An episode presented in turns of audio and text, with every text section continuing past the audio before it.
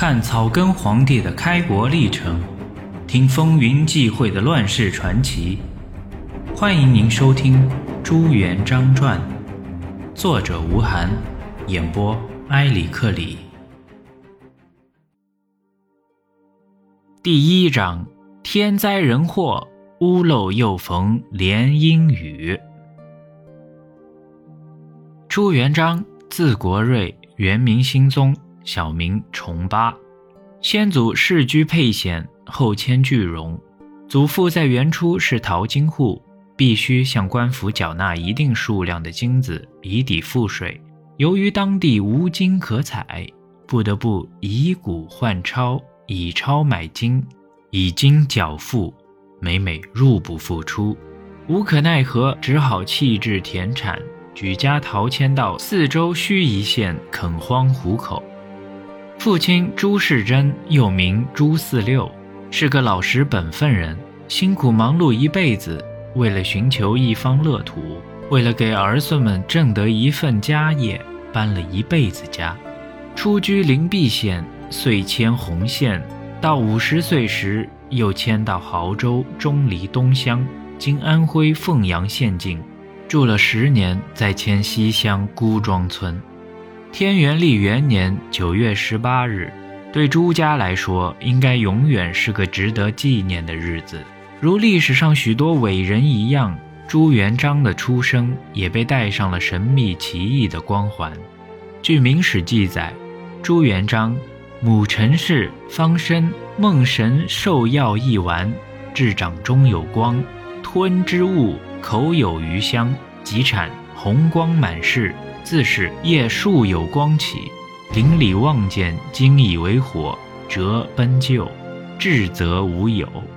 不但生之奇异，长相更奇异，在常人看来，也许并不敢恭维，在明史却是这样说的：朱元璋笔长，姿貌雄杰，旗鼓冠顶，志意阔然，人莫能测。所谓姿貌雄杰，是乃躯干魁伟。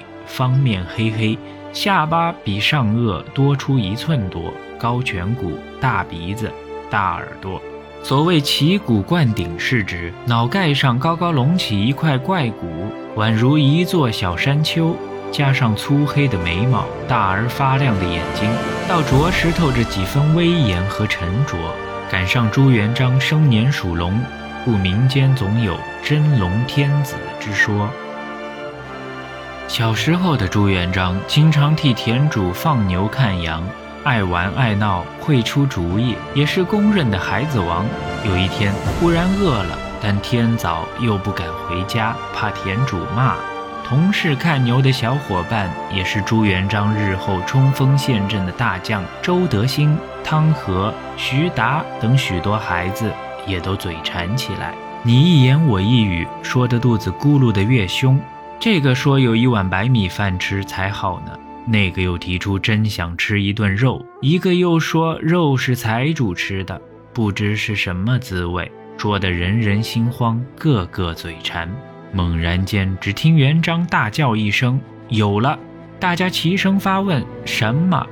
朱元璋笑说：“现放着肉不吃，真是呆鸟。”随后牵过一只花白小牛，用放牛绳捆住前后腿。周德兴看了，抄起一把砍柴斧，不管三七二十一，当头就是一斧。徐达、汤和赶紧帮忙剥皮割肉，别的孩子则捡些烂柴树叶子，就地生起火来，一面烤一面吃，个个眉飞色舞，兴高采烈。